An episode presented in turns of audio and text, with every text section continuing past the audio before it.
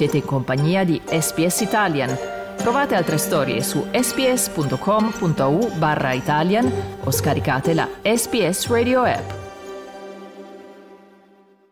Io sono Andrea Pagani, voi siete all'ascolto di un podcast in italiano di Radio SBS nel quale oggi parliamo di Taiwan, di elezioni presidenziali a Taiwan che si terranno tra poche ore. Perché lo facciamo? Perché nel 2024 ci saranno miliardi gli elettori chiamati a decidere chi guiderà il loro paese in giro per il mondo. In alcuni paesi, grandi paesi, eh, le elezioni più o meno democratiche, sto parlando di Stati Uniti, di Russia e di India, ma tra questi miliardi di persone ce ne sono 19 e spiccioli di milioni che si recheranno alle urne e nonostante il numero sia esiguo se comparato al resto della popolazione mondiale, gli occhi del mondo sono tutti puntati su quell'isoletta che si affaccia di fronte alla Cina, che si chiama Taiwan, che si chiama anche Repubblica di Cina e per gli eventi sportivi si chiama anche Taipei cinese. Noi di queste elezioni e del perché queste elezioni siano così importanti parleremo con eh, il giornalista Gabriele Battaglia, esperto di Cina e politica cinese. Gabriele, innanzitutto grazie per essere con noi, buongiorno. Eh, buongiorno Andrea, buongiorno a tutti gli ascoltatori. Dunque, iniziamo da una presentazione eh, lampo. Perché le elezioni a Taiwan, nonostante appunto sia un paese piccolo con più 24, poco più di 24 milioni di anime è così importante nella geopolitica mondiale? Beh, perché è stato sovraccaricato di, eh, di, significati nell'ambito del più generale conflitto latente o strisciante tra Stati Uniti e Cina. Cioè eh, Taiwan eh, è sostanzialmente eh, dire, un avamposto delle alleanze degli Stati Uniti e delle loro alleanze a ridosso proprio della Cina. E questa situazione di Taiwan, che da eh, 75 anni ormai è un'isola contesa che la Cina rivendica come parte integrante eh, della Cina stessa, mentre Taiwan che invece rivendica una propria indipendenza anche se non formale, e ovviamente assume sempre più peso eh, nell'ambito di questo conflitto di questo conflitto strisciante. Poi, sai, la percezione varia da paese a paese. Io, per esempio, ritengo che fino a prima che cominciasse tutta un, una serie di, di, di, polemiche su Taiwan, una serie di, chiamiamole così, provocazioni a parte degli Stati Uniti, in Cina mi sento di dire non fosse così um, urgente la questione di Taiwan, del resto sono appunto 75 anni che vanno avanti a dirsi Taiwan un giorno tornerà alla madre patria e non è che ultimamente insomma, fosse particolarmente accentuato questo sentimento. Ecco, hai parlato di un equilibrio fragile che si protrae da 75 anni tra riconoscimenti ufficiali, tra nomi diversi, perché Taiwan è anche Repubblica di Cina, ma è anche Taipei cinese per gli eventi sportivi. Quindi una domanda molto semplice, ma cos'è Taiwan oggi? Taiwan è eh, un'isola di fatto indipendente eh, che ha un proprio Parlamento, un proprio presidente, ma non è riconosciuta a livello internazionale come una nazione. Eh, per la Cina Taiwan è invece una provincia ribelle e eh, ancora di recente è stato riaffermato, Xi Jinping ha riaffermato che la riunificazione è una necessità storica, ma Pechino non ha nessuna intenzione di fare una guerra per Taiwan a meno che non vengano superati certi limiti, cioè a meno che non ci sia una dichiarazione formale di indipendenza da parte di Taipei o qualche provocazione statunitense ben peggiore della visita di Nancy Pelosi dell'agosto del 2022, qualcosa che segni un punto di non ritorno. Oggi i rapporti tra Cina e Taiwan sono regolati dal cosiddetto eh, consenso del 1992, anche questa è una formulazione un po' fumosa perché il consenso del 92 si riferisce a un, appunto, una formulazione che sarebbe scaturita quell'anno da un incontro tra il Partito Comunista Cinese e Kuomintang, no? cioè il Partito Nazionalista, cioè la Repub- eh, tra la Repubblica Popolare Cinese e la Repubblica di Cina Taiwan. Ecco, questo consenso serviva eh, a sviluppare le relazioni bilaterali con reciproci eh, benefici ed è sintetizzato nella formula cosiddetta una sola Cina, solo che entrambe le parti ritenevano di rappresentare quella sola Cina, cioè la, Cina, eh, la Repubblica Popolare Cinese diceva siamo noi la sola Cina e Taiwan diceva siamo noi la sola Cina. Ora, visto che negli anni sempre più nazioni hanno riconosciuto Pechino come la sola Cina, eh, uno dei, dei, dei, dei, protagonisti in campo adesso nelle elezioni taiwanesi, che è il Partito Democratico Progressista, eh, ha sempre più criticato questo consenso del 1992 e ha cercato di eh, liberarsene. Io vi ricordo intanto che siamo in collegamento con Gabriele Battaglia, che è esperto di Cina, eh, politica cinese e ovviamente anche di Taiwan. Perché? Perché eh, si terranno le elezioni domani nonostante i sondaggi siano stati messi a tacere dal 3 di gennaio per una regola interna a Taiwan. Adesso Gabriele passiamo un attimo in rassegna quali sono i tre contendenti. Uno l'ha già nominato, è William Lai del, appunto, del Partito Democratico Progressista eh, che è in carica da otto anni sotto la presidente eh, Tsai Ing-wen. E poi ci sono gli altri due contendenti, c'è il leader del partito storico, il Kuomintang, il poliziotto di Taipei, viene così chiamato Hu Yui e un terzo incomodo del eh, neo eh, partito della, della, del popolo taiwanese Ko Wen-je. Ecco, iniziamo da William Lai, facciamo un profilo della persona che al momento è vicepresidente. Ma sì, hai detto bene. Dunque, allora, innanzitutto, eh, Tsai Ing-wen, la presidente in carica, ha già servito per due mandati e quindi deve farsi da parte, no? E quindi il Partito Democratico Progressista ha candidato proprio uh, Lai Ching-te, noto anche come William Lai, che ha 64 anni ed è attualmente vicepresidente della Repubblica e leader del partito. Sarebbe una scelta in totale continuità eh, con Tsai Ing-wen, anche se si dice che lui sia ancora più inviso a Pechino perché eh, accarezzerebbe più della presidente attuale l'idea di una indipendenza di Taiwan dalla Cina anche formale, anche se negli ultimi tempi è un po' ritornato su dichiarazioni fatte precedentemente. Lui aveva corso contro la stessa Tsai Ing-wen per la candidatura presidenziale dei democratici, no? le, primari, le, primarie dei democratici progressisti per le elezioni presidenziali del 2020 ed era stato eh, sconfitto da Tsai Ing-wen all'interno del partito, che poi però l'ha cooptato come vicepresidente poi lui è diventato leader del partito nel 2022 dopo la sconfitta dei democratici progressisti alle elezioni locali che hanno indotto la ZAI a dimettersi dalla leadership ed è comunque il candidato, eh, diciamo, il favorito per le elezioni, Laicint o William Lai che dir si voglia. Poi c'è eh, il maggior contendente che appunto, come hai detto, è il rappresentante del Kuomintang, del Partito Nazionalista, cioè uh, Ho Yui, eh, ed è un moderato fondamentalmente. Ha 66 anni, è nel partito, una vecchia volpe nel partito dal 1975 e, mm, ed era stato appunto precedentemente un poliziotto anche durante gli anni della dittatura militare. È, attualmente è sindaco della capitale, Taipei, per il suo secondo mandato.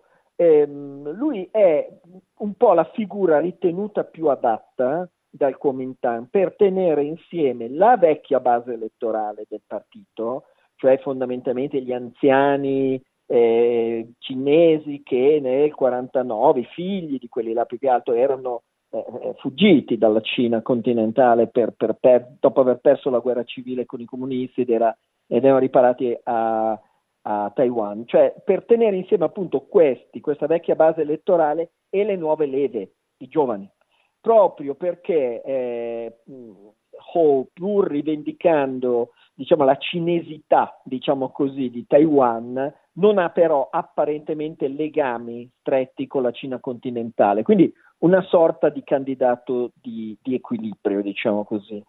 Il terzo incomodo è appunto Ko Wen-je, che ha 64 anni e che nel 2019 ha fondato appunto il Partito del Popolo di Taiwan, non ha speranze di vincere, lui onestamente, però può fare d'ago della bilancia e cerca chiaramente di sfruttare l'insoddisfazione per i due partiti maggiori, cioè di intercettare il voto di coloro che non vogliono né entrare diciamo di più eh, di quanto insomma, fosse stato in passato nell'orbita cinese e né rompere del tutto con la Cina.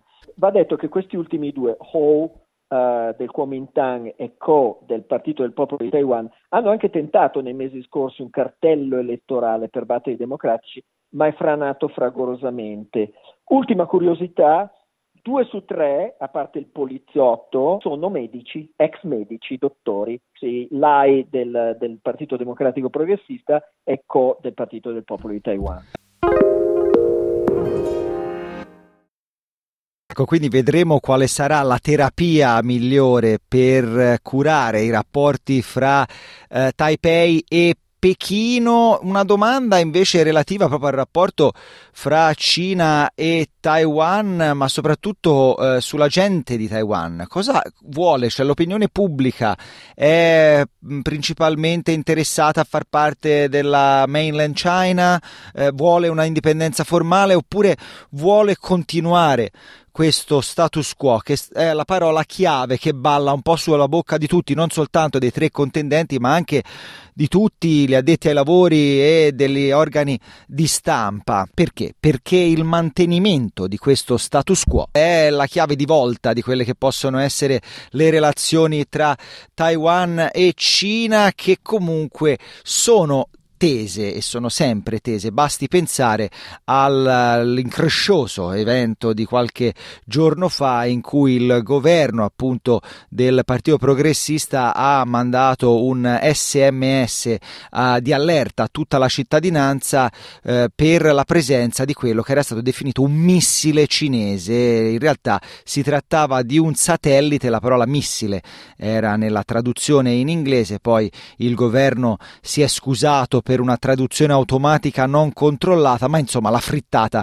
era fatta. Ecco, questo mi dà il là e si è creato panico in una popolazione che di solito è eh, abituata a gestire attimi di tensione. Quindi la domanda è cosa eh, vuole l'opinione pubblica a Taiwan? Beh, innanzitutto lo status quo, cioè tutti parlano di status quo, tutti i partiti, tutti i candidati, eh, gli stessi Stati Uniti e anche la Cina vogliono lo status quo. Il problema è che lo status quo può pendere da una parte o dall'altra, cioè può pendere in direzione di una graduale separazione di Taiwan dalla Cina e invece può pendere verso un graduale avvicinamento di Taiwan alla Cina. Quindi e, e divergono le opinioni su cosa si intende per, per status quo. Dopodiché, diciamo dai sondaggi non solo di adesso, ma degli ultimi anni, pare che la maggioranza dei taiwanesi desidera, uno, non essere inglobati nella Cina,